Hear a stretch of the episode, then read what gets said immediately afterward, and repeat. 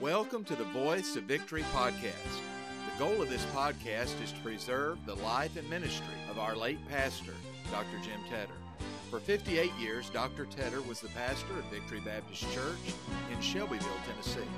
We believe the message you're about to enjoy will be a help and an encouragement to you. Thank you so much for listening. And now, here is Dr. Jim Tedder.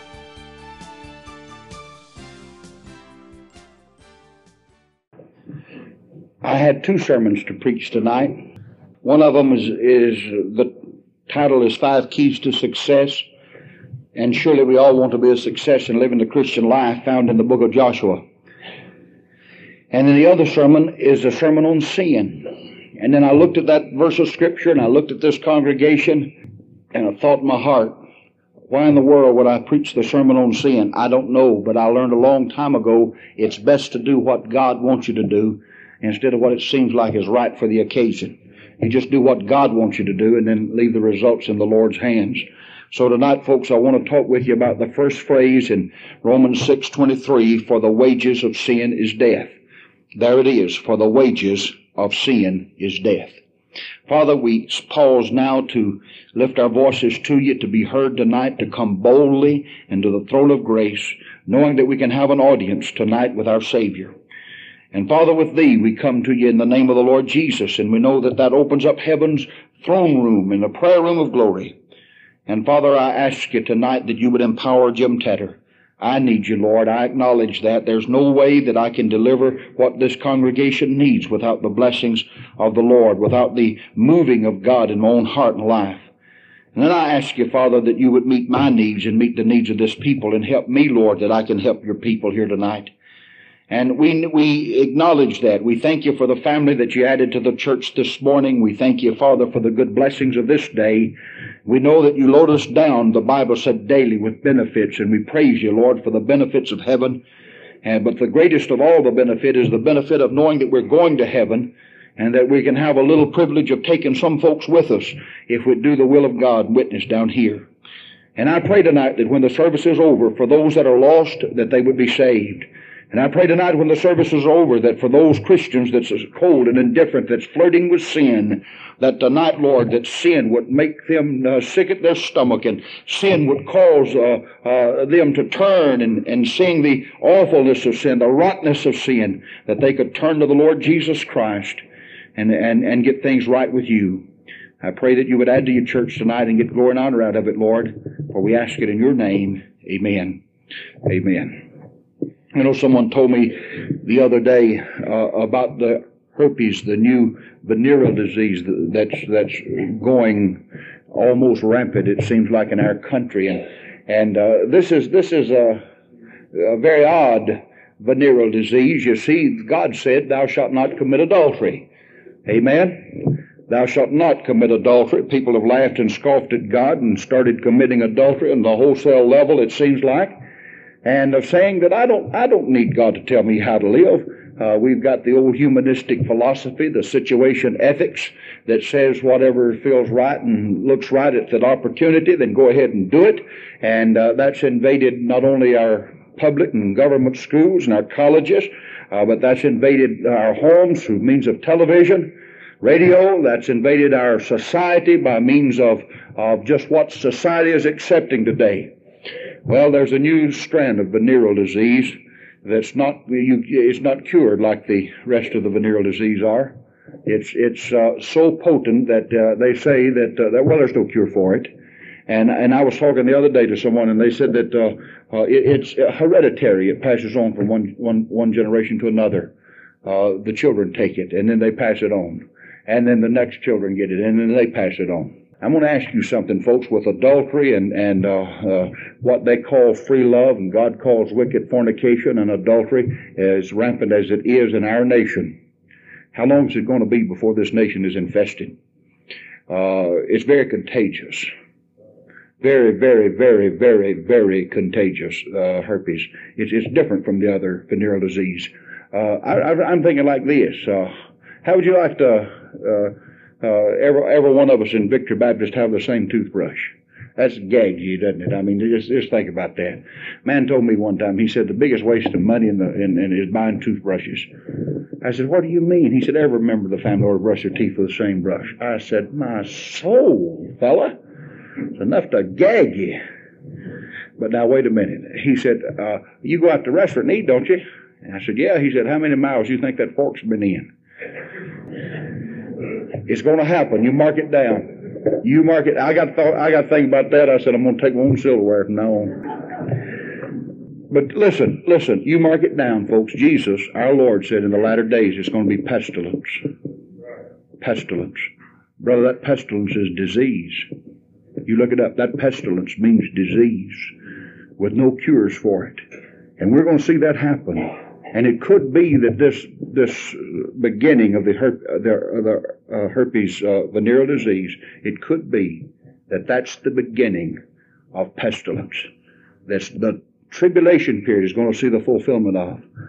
Brother, that's reason be pure. Amen. Because sin is a hissing monster. I've said this before and let me say it again. You can't say sin unless you hear the hiss of the serpent sin. Did you hear it? The hiss of the serpent. Sin. Sin. You can't look at the word sin unless you see the shape of the serpent. There's the shape of the serpent. And you can't write the word sin unless you see a big eye right in the middle of it. And you know what? That pretty much sums up the word sin, doesn't it? The hiss of the serpent the shape of the serpent, and I'm right in the middle of it. And I've said this, and I'll keep on saying it. The biggest enemy that Jim Tedder has is himself. I am my worst enemy. I'm the fella that causes me to get in the biggest mess that ever was. And when people are challenged to hide their sin, it's just a byproduct of an even grosser sin. Now let me run that by you again. There's folks, there's two things that we can do with sin. We can confess it and forsake it and obtain the mercies of God, or we can hide it and it'll just produce more sin. That's all it does. So that's the reason God says, get the thing out in the open, get it under the blood, take care of it. Sin can be covered, but sin cannot be hidden. Now let me say that again. Your sin can be covered, but your sin cannot be hidden. I know some folks that think different on that. I, I know some folks here that I believe with all my soul they're trying to cover or trying to hide their own sin. And you can't do that, folks. And tonight I'm just want to look at many kinds of sin that's listed in the Bible. And as I go down through this list, and I'm, I'm going to give you some scripture, but I'm not going to turn there and read it all, and I'm going to give you some references. And if you'd like to turn in your Bible and read those references, uh, I wish you'd write the scriptures down and you can later do this. First of all, people sin as Cain sinned in a secret, in a secret time, or in a secret place. Genesis chapter 4, verses 8, 9, and 10 tells about the secret sin of Cain. You know that story, and I'm just going to run it by you real quickly he got jealous of his brother. And he decided that uh, God ought to have accepted his turnips and watermelons and cucumbers and what have you just as easily as God accepted the blood sacrifice of Abel. Now, folks, you listen to me. The very first principle that laid out in the Word of God concerning sin is that there's only one way to satisfy God, and that's through the shedding of blood. Now, that eliminates first and forever human works and the plan of salvation. Here's, a, here's Abel brought the blood. God accepted it and God was pleased. Here was Cain that brought an offering that was a lot more, uh, as far as monetary value was concerned, probably more valuable than Abel's lamb.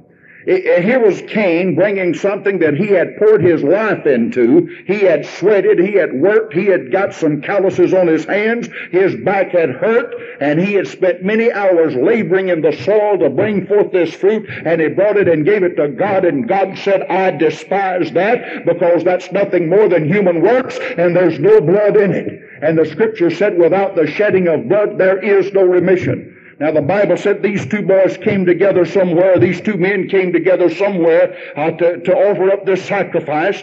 And when Cain saw that God had respect for Abel's sacrifice and rejected him, the Bible said that he got mad, rose up in a fit of anger and slew his brother and committed the first secret sin as far as trying to cover it up and hide it was concerned. He killed Abel. And the scripture says that God began to speak to Cain and said, Thy brother's blood crieth out for vengeance from the ground. What is this that you've done? And Cain looked back and said to God, Am I my brother's keeper? That sin was committed in secret. But that sin was brought to the surface because it's God's will that sin always surfaces. Did you hear what I said? Okay. There's some folks that sin like Cain in secret, but yet the sin is brought out. There's other folks that's like Esau. They sin in a moment of weakness.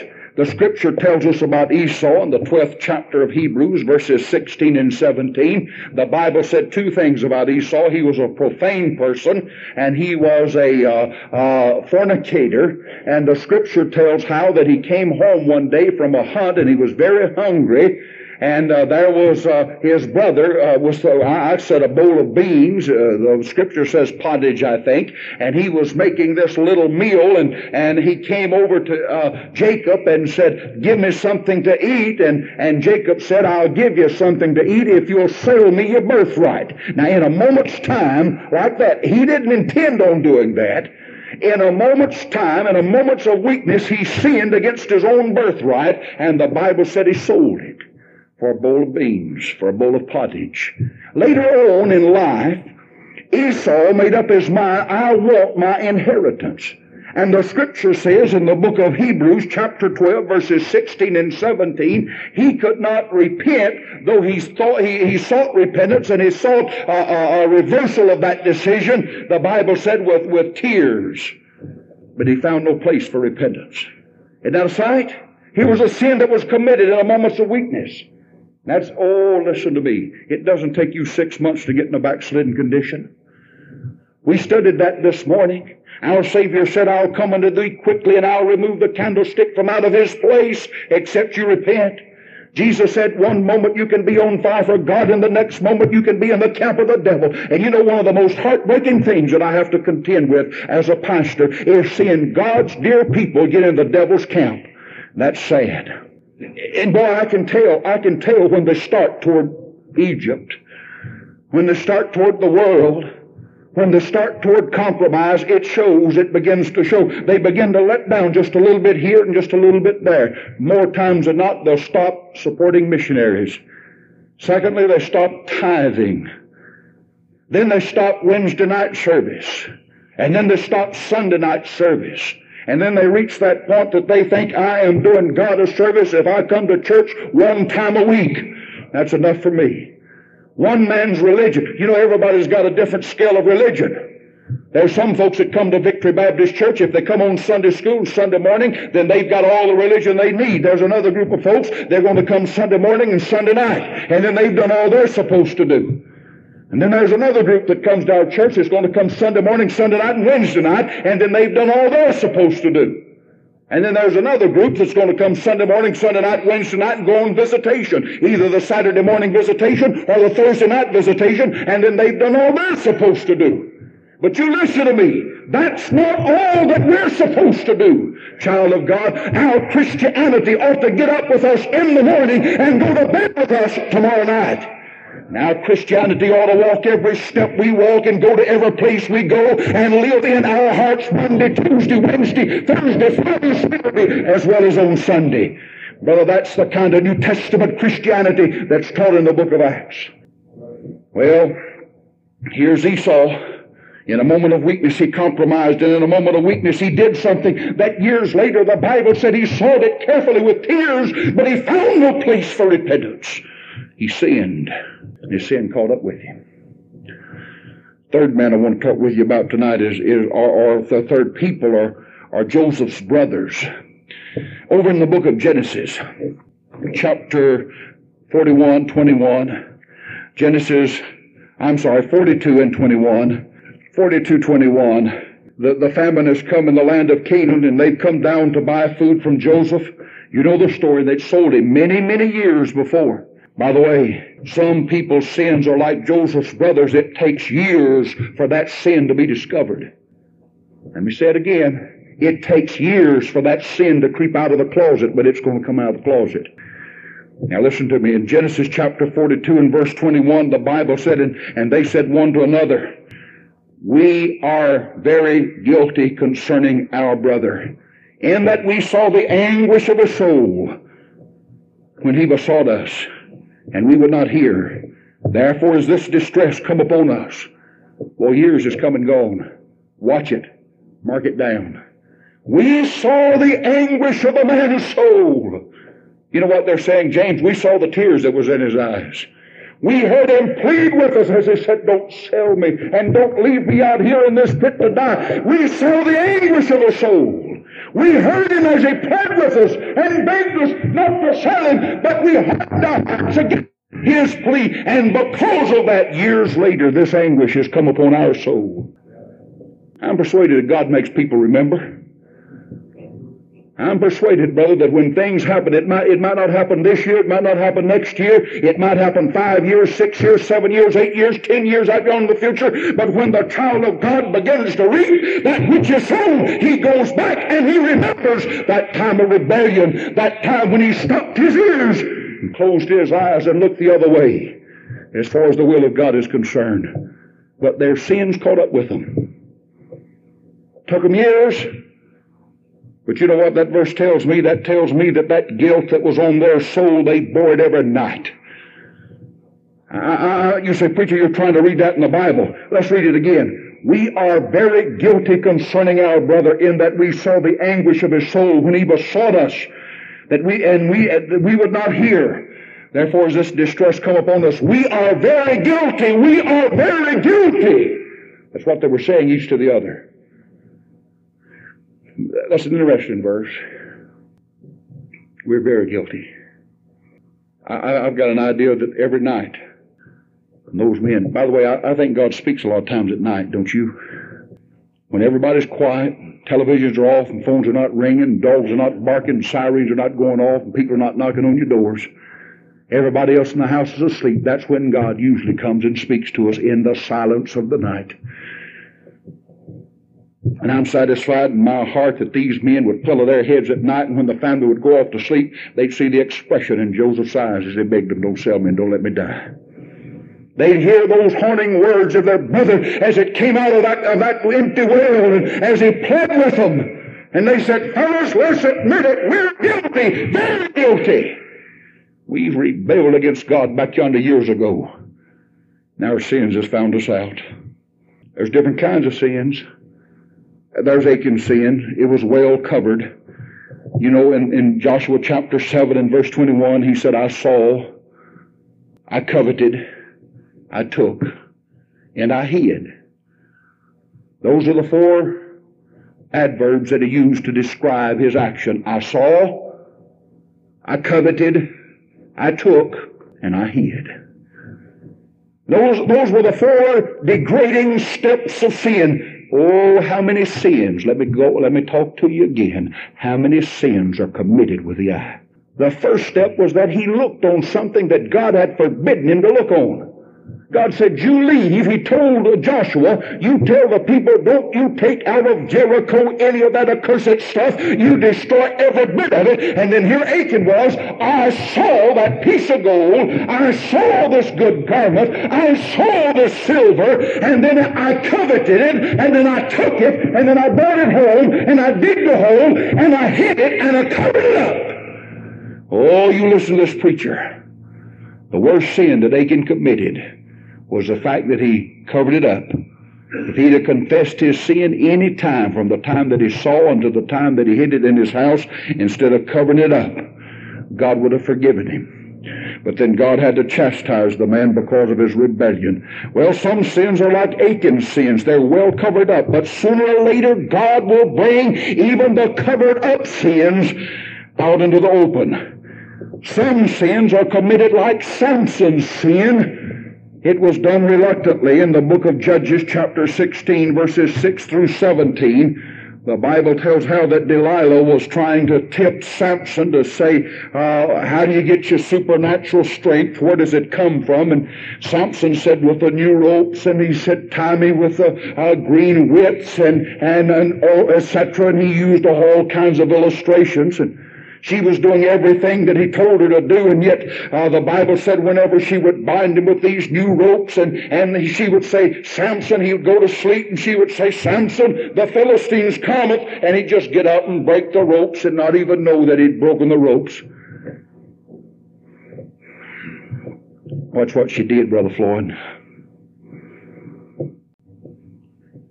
Said, Samson, you mock me you don't really love me. If you really love me, then you would do this. Ooh. Wonder how many times those words have been heard down through the ages. It's caused some teenager's heart to be broken. If you would, re- if you really love me, then you would be my partner in sin. If you really love me, if if that's ever happened, girls, listen to me. If that ever happens, some old boy tells you, if you really love me, you, you just shoot it back to him and say, if you really love me, you wouldn't ask me to sin. If you really love me, you wouldn't ask me to go against the will of God. And you wouldn't ask me to go against the Word of God if you really love me. Well, I, I hope and pray to God that I can get this over to our kids. Did you read the article in, in the little paper that we handed out this morning? The average Jew teaches their children 330 hours, I think it is, in a year's time. The average Roman Catholic teaches their children over 200 hours in a year's time, and the average so-called Protestant teach their children less than 20 or 30 hours in a year's time. You say, well, Brother Jim, I send my kids to church and to Sunday school. That's not enough. You say, well, I send my kids to church and to Sunday school, and then I send them to Victory Baptist Academy. That's not enough. You say, preacher, what are you talking about? I'm talking about you, daddy, and you, mama, taking the word of God at home and sitting down and talking to those children about Christ. That's the important thing.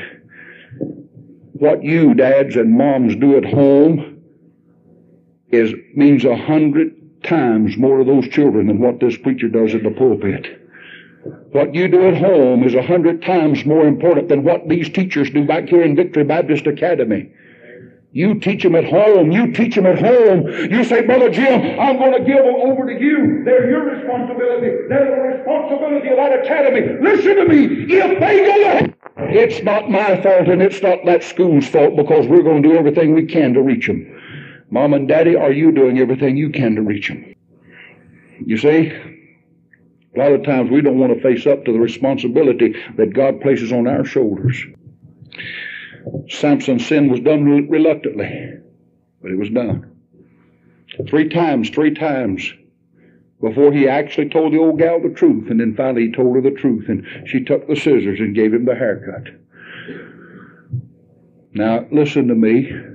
Somebody said Samson's strength was in his hair. I beg your pardon. Samson's strength was in the Holy Spirit of God, and his hair was a sign of his separation. Uh, that hair didn't have any strength. It was just the sign of the fact that he'd taken the vow of the Nazarite. That's all. That's all. There was no strength in a man's hair. If it is, we'd have some Hercules running around here, wouldn't we? hair doesn't give you strength.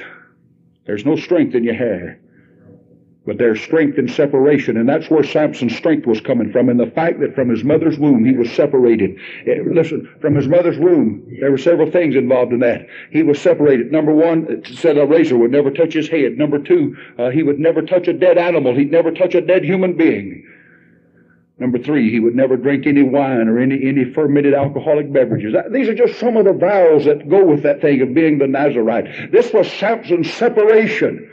Uh, he was not to marry up with any of the uh, people that was outside the, his own his own uh, people. This was the sign of his separation. But then finally, he told her the truth reluctantly, and his power was gone. And see, and found him out.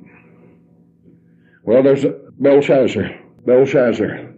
Belshazzar committed a sin in the book of Daniel, chapter 5, and the story's going on over into Daniel uh, chapter uh, 6 and, and verse 27, and takes in those two chapters, and it tells how that Belshazzar got drunk, and, and he said, Let's go out here and get the uh, vessels of God, these holy vessels that's dedicated unto God. Well, that would be like playing honky tonk music on the uh, organ over here. That'd be like uh, using the bathroom in one of the offering plates. That's what he was doing. These, these were things that were set aside for God's purpose and God's work. You say, Brother Jim, thank God there's nobody that wicked anymore.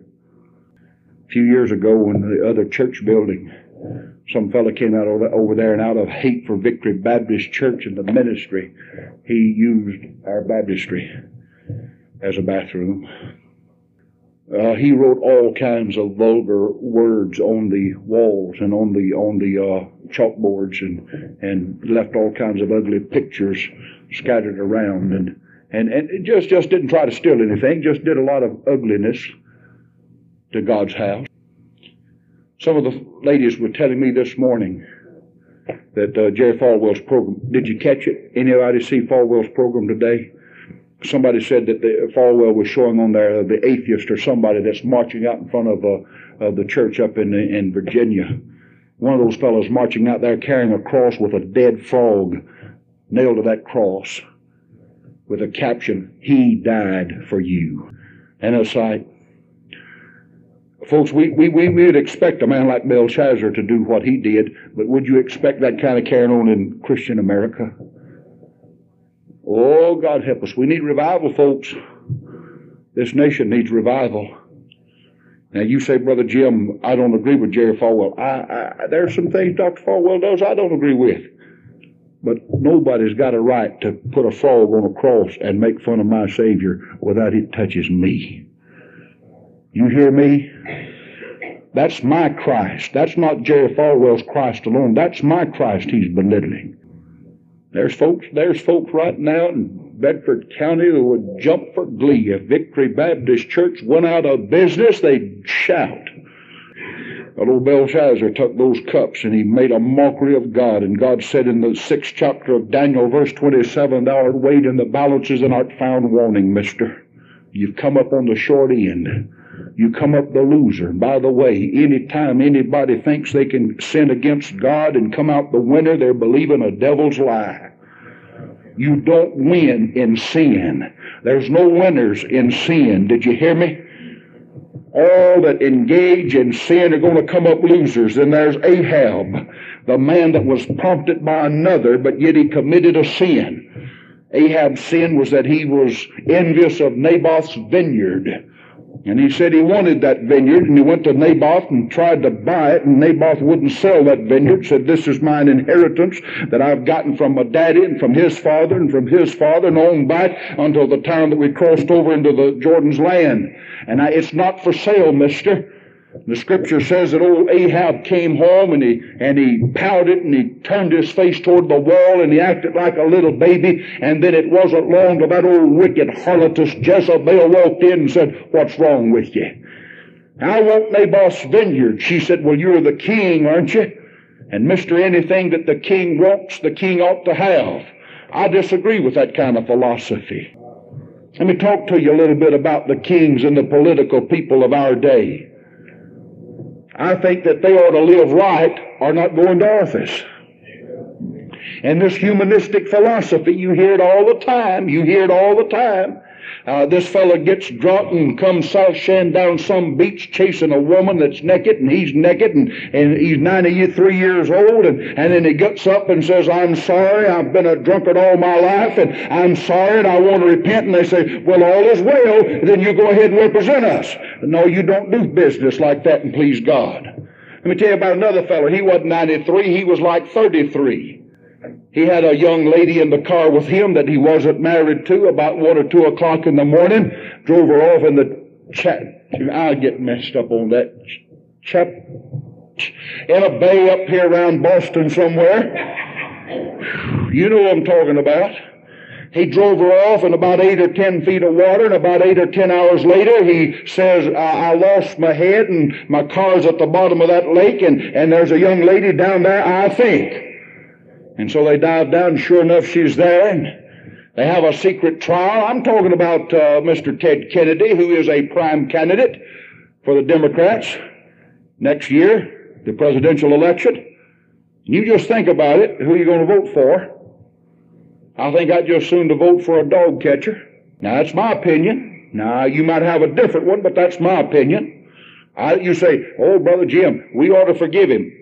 See, that's what's wrong with the American people. He got up and said, I'm sorry, I let her drown. I'm sorry, I lost my head. I won't do it anymore. Well, fella, if he lost his head because he had an automobile wreck, what if he looks up some of these days and sees the uh, ballistic missiles coming over from Russia?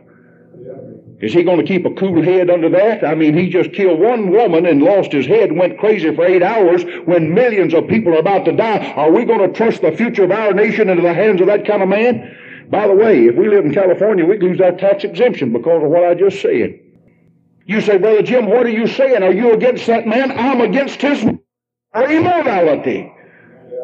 Listen, I'm saying that if a man is going to represent me in the White House, he's going to represent me in Congress, he's going to represent me in the state legislature, then I want that think like me. I don't want some reprobate down there trying to make laws that's going to affect me and my family. Amen? And I believe that you ought to expect a preacher to live right, we ought to expect a political leader to live right too. Oh, Ahab, she said, You're king. You can do any way you will please. You don't have to answer to anybody. I've got news for you. Every political leader in this world is going to answer to somebody. And that somebody that they're going to answer to is the same person you and I are going to answer to, the Lord Jesus Christ. So listen, uh, she said to him, I'll, I'll, fix it up. I'll get some of my uh, men of Belial, worshippers of Baal, the, the, the uh, let, let, let me tell you who they were. They were the jet set. That's who they were. They were the free lovers of that day. That's who they were. They were the immoral crowd of that day. She said, I'll get some of them. We'll have a fast, and we'll put Naboth up on the, on the high seat, and then uh, we'll, we'll, I'll just tell my men, tell some lies on him, and says he blasphemes God and he blasphemes the king, and then stone him to death. They brought innocent men to me and set him up, told their lies, took the man outside and stoned him to death, and, and they came back, and old uh, Jezebel said, now, Ahab, it's your vineyard. You want it, go get it. Only one problem. There's a God in glory that was watching all that mess. And at the same time that Naboth, uh, that, that Ahab started down to Naboth's vineyard to claim it, uh, God tapped old Elijah on the shoulder and said, Mister, meet him and you tell him, you tell him that you've seen the guilt of his sin. You tell him that the God of glory knows the wicked heart that pulsates inside that man's chest. You tell him that I know the spirit of his mind and I know the wickedness of his wife. And you tell him for me, Elijah, that the same place that the dogs lick Naboth's blood, they'll lick Ahab's blood. Now you listen to what God says in, in, in, in chapter 21 of, of 1 Kings in verse 20. And Ahab said unto Elijah, Hast thou found me, O mine enemy? And he answered, I have found thee. Boy, I like that, don't you? Because thou hast sold thyself to work evil in the sight of the Lord. Thou hast sold thyself. Mister, somebody else prompted you. Somebody else planned it. And you went along with it. And you're just as good. That's like the secret Gestapo of the church. Let's call a secret meeting, but let's don't invite the preacher.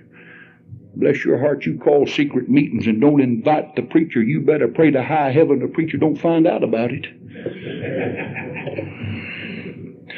because when that happens, I'm going to call some open meetings and we're going to put some fat in the fan. You say, Brother Tedder, what are you a dictator? I'm not a dictator, I'm a pastor. There shouldn't be anything going on in a flock unless the shepherd knows about it.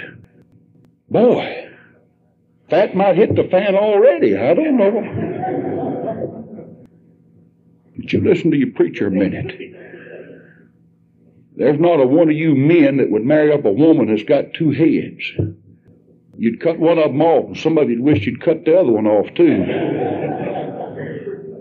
And there's no there's no. I saw a little calf one time had two heads.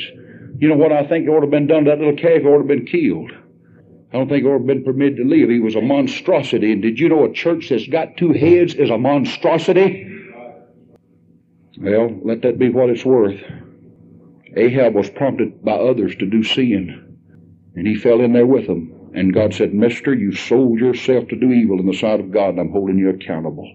Well, then there's there's uh, Herod. Herod did sin against God because of a foolish promise. A little old gal got up and wiggled and twisted and danced in front of him, and he got all excited and said, Boy, anything you want, I'll give you up to half the kingdom.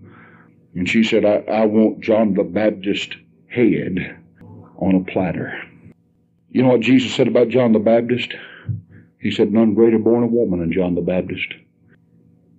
Let's picture old John. He's down inside the dungeon. Hadn't eaten a good meal in a long while. All of a sudden, he looks up and hear, he hears the, the footsteps of some guards coming and clanging their heels against the stone as he marches down the steps into that dungeon. He looks out and here they come. Got a big platter. Old John might have thought, boy, I'm going to get to eat tonight.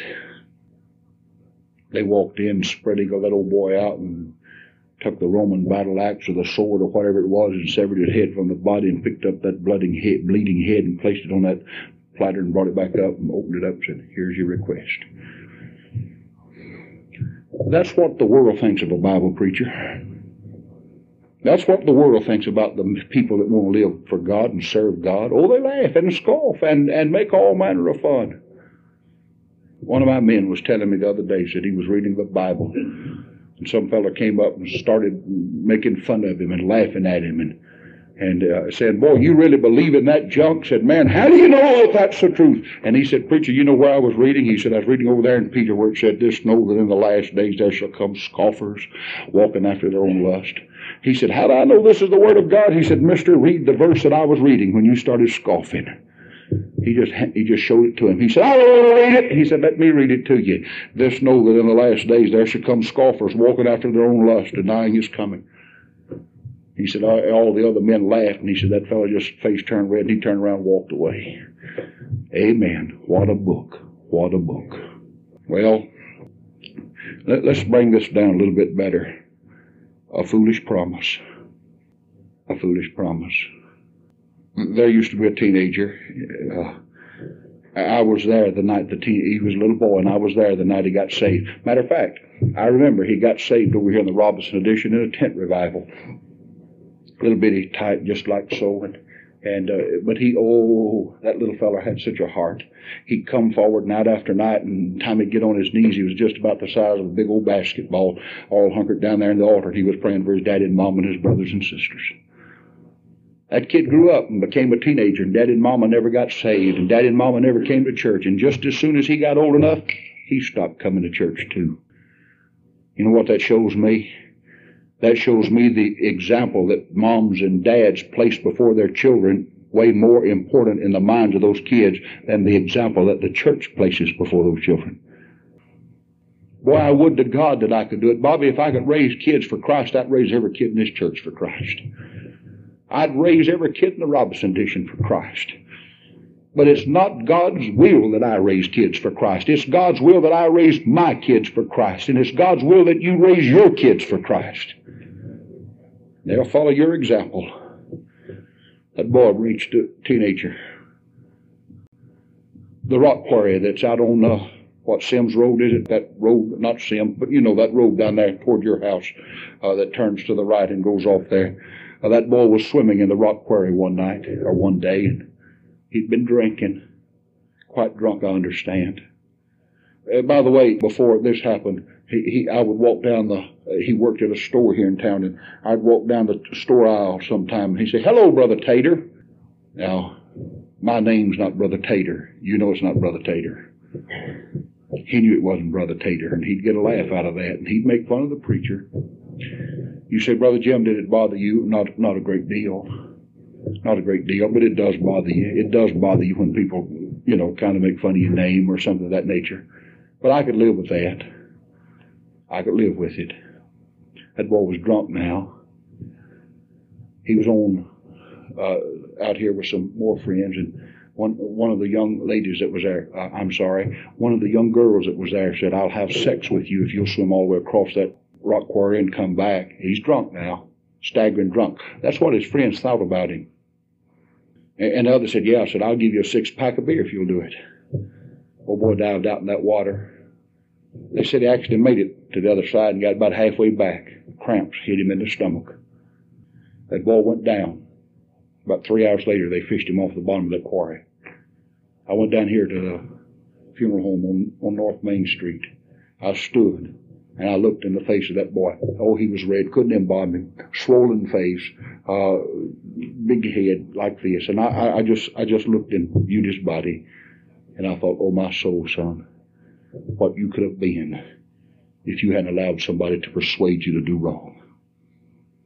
Amen. What you could have been. You started right. You started with a soft heart. You started in the will of God. I remembered that kid, folks. I remembered him when I would see him, a little bitty tight, down on his knees, praying for mom and daddy to get saved. Lord, what would have happened if mom and daddy had gotten saved? Let me tell you what happened to mom and daddy. They got divorced. That's what happened to them. Well, some people make foolish promises and they get in trouble, but their sin finds them out. Some people, like Pilate, he betrayed Jesus. The Bible said in, in, in Mark 15, 15, the Bible said that Pilate betrayed Jesus in order to gratify and satisfy public opinion.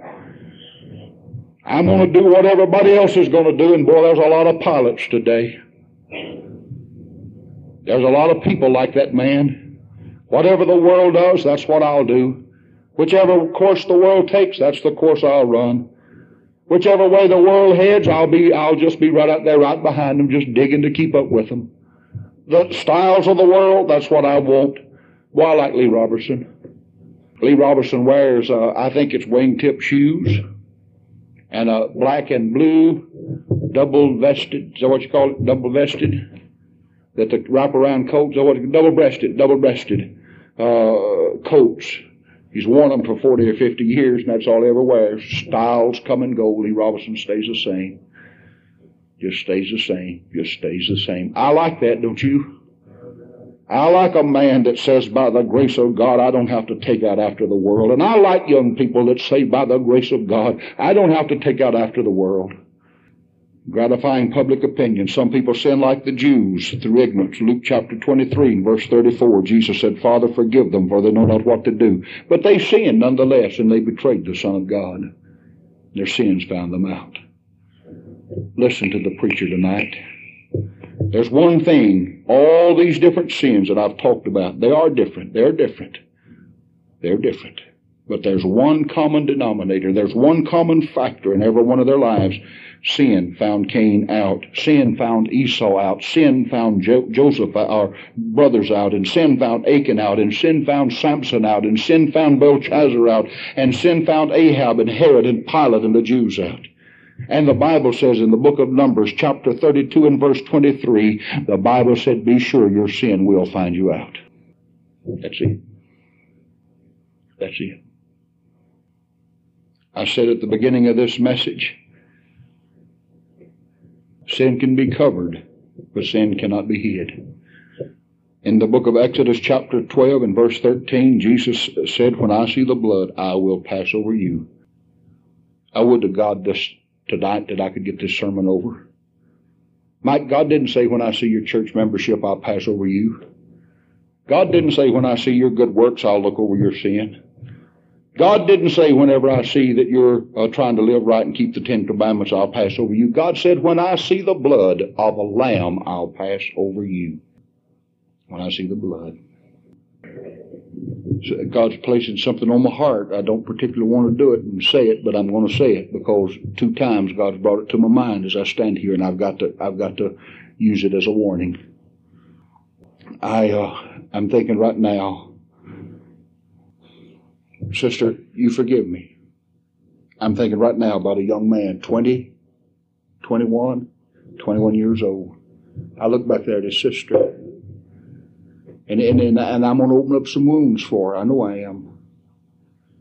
And I don't usually do this, and God knows I don't do this, and, and I don't do it unless God makes me do it. But tonight he's going. To, I'm going to have to tell you. You remember Jimmy Smith. All of you remember Jimmy. Most of you do anyway. And uh, Jim was killed in an automobile wreck. But one year to the day, to the day, he was coming back from, I think, uh, Grand Ole Opry, Opryland or someplace. Had a wreck. Jim was in the hospital. Uh, his girlfriend didn't know for a long time whether she's going to live or not. And, and, and uh, I remember I went up there and I visited with Jimmy Smith. And I said, Jimmy, God's got a will for you, boy. He's 20 then, wasn't he? 20 years old when that happened. Yes, Brother Jim, I know he has. And he said, just as soon as I get up and get out of this hospital bed, I'm going to get back in church and I'm going to get back in God's will and I'm going to get back serving the Lord like a young man ought to serve the Lord. Jimmy came back a few times, but then there was the pull same pull on him that some of you kids right now are experiencing. There was the pull. There was that other crowd that wouldn't leave him alone. And Jim, like some of you, didn't have the power to turn them down. And he went over in their camp. You remember, don't you, Don? One year ago, one year later, very night, almost exact hour, out here on Lane Parkway, at the age of 21 years old, Jimmy Smith was tragically taken to heaven. And I say taken to heaven because Jimmy made a good profession. But Jimmy never lived for God the way he wanted him to live. I believe the young man's life was cut short. I believe that had he served God better, had he stayed in God's, had he done what the Crusaders sung about this morning, thy perfect will, O God, then things would have been better. See, it, it's not some Belshazzar I'm talking about. It's a little boy that drowned in Bedford County. It's a young man that was killed in an automobile wreck. Let me say it again. You can't say sin unless you hear the hiss of the serpent. You can't look at the word sin unless you see the shape of the snake. And you can't write it on a piece of paper unless you see a big eye right in the middle of it. And you know what? That pretty much sums up the word sin, doesn't it? The hiss of the serpent the shape of the serpent, and I'm right in the middle of it. The biggest enemy that Jim Tedder has is himself. I am my worst enemy. Amen.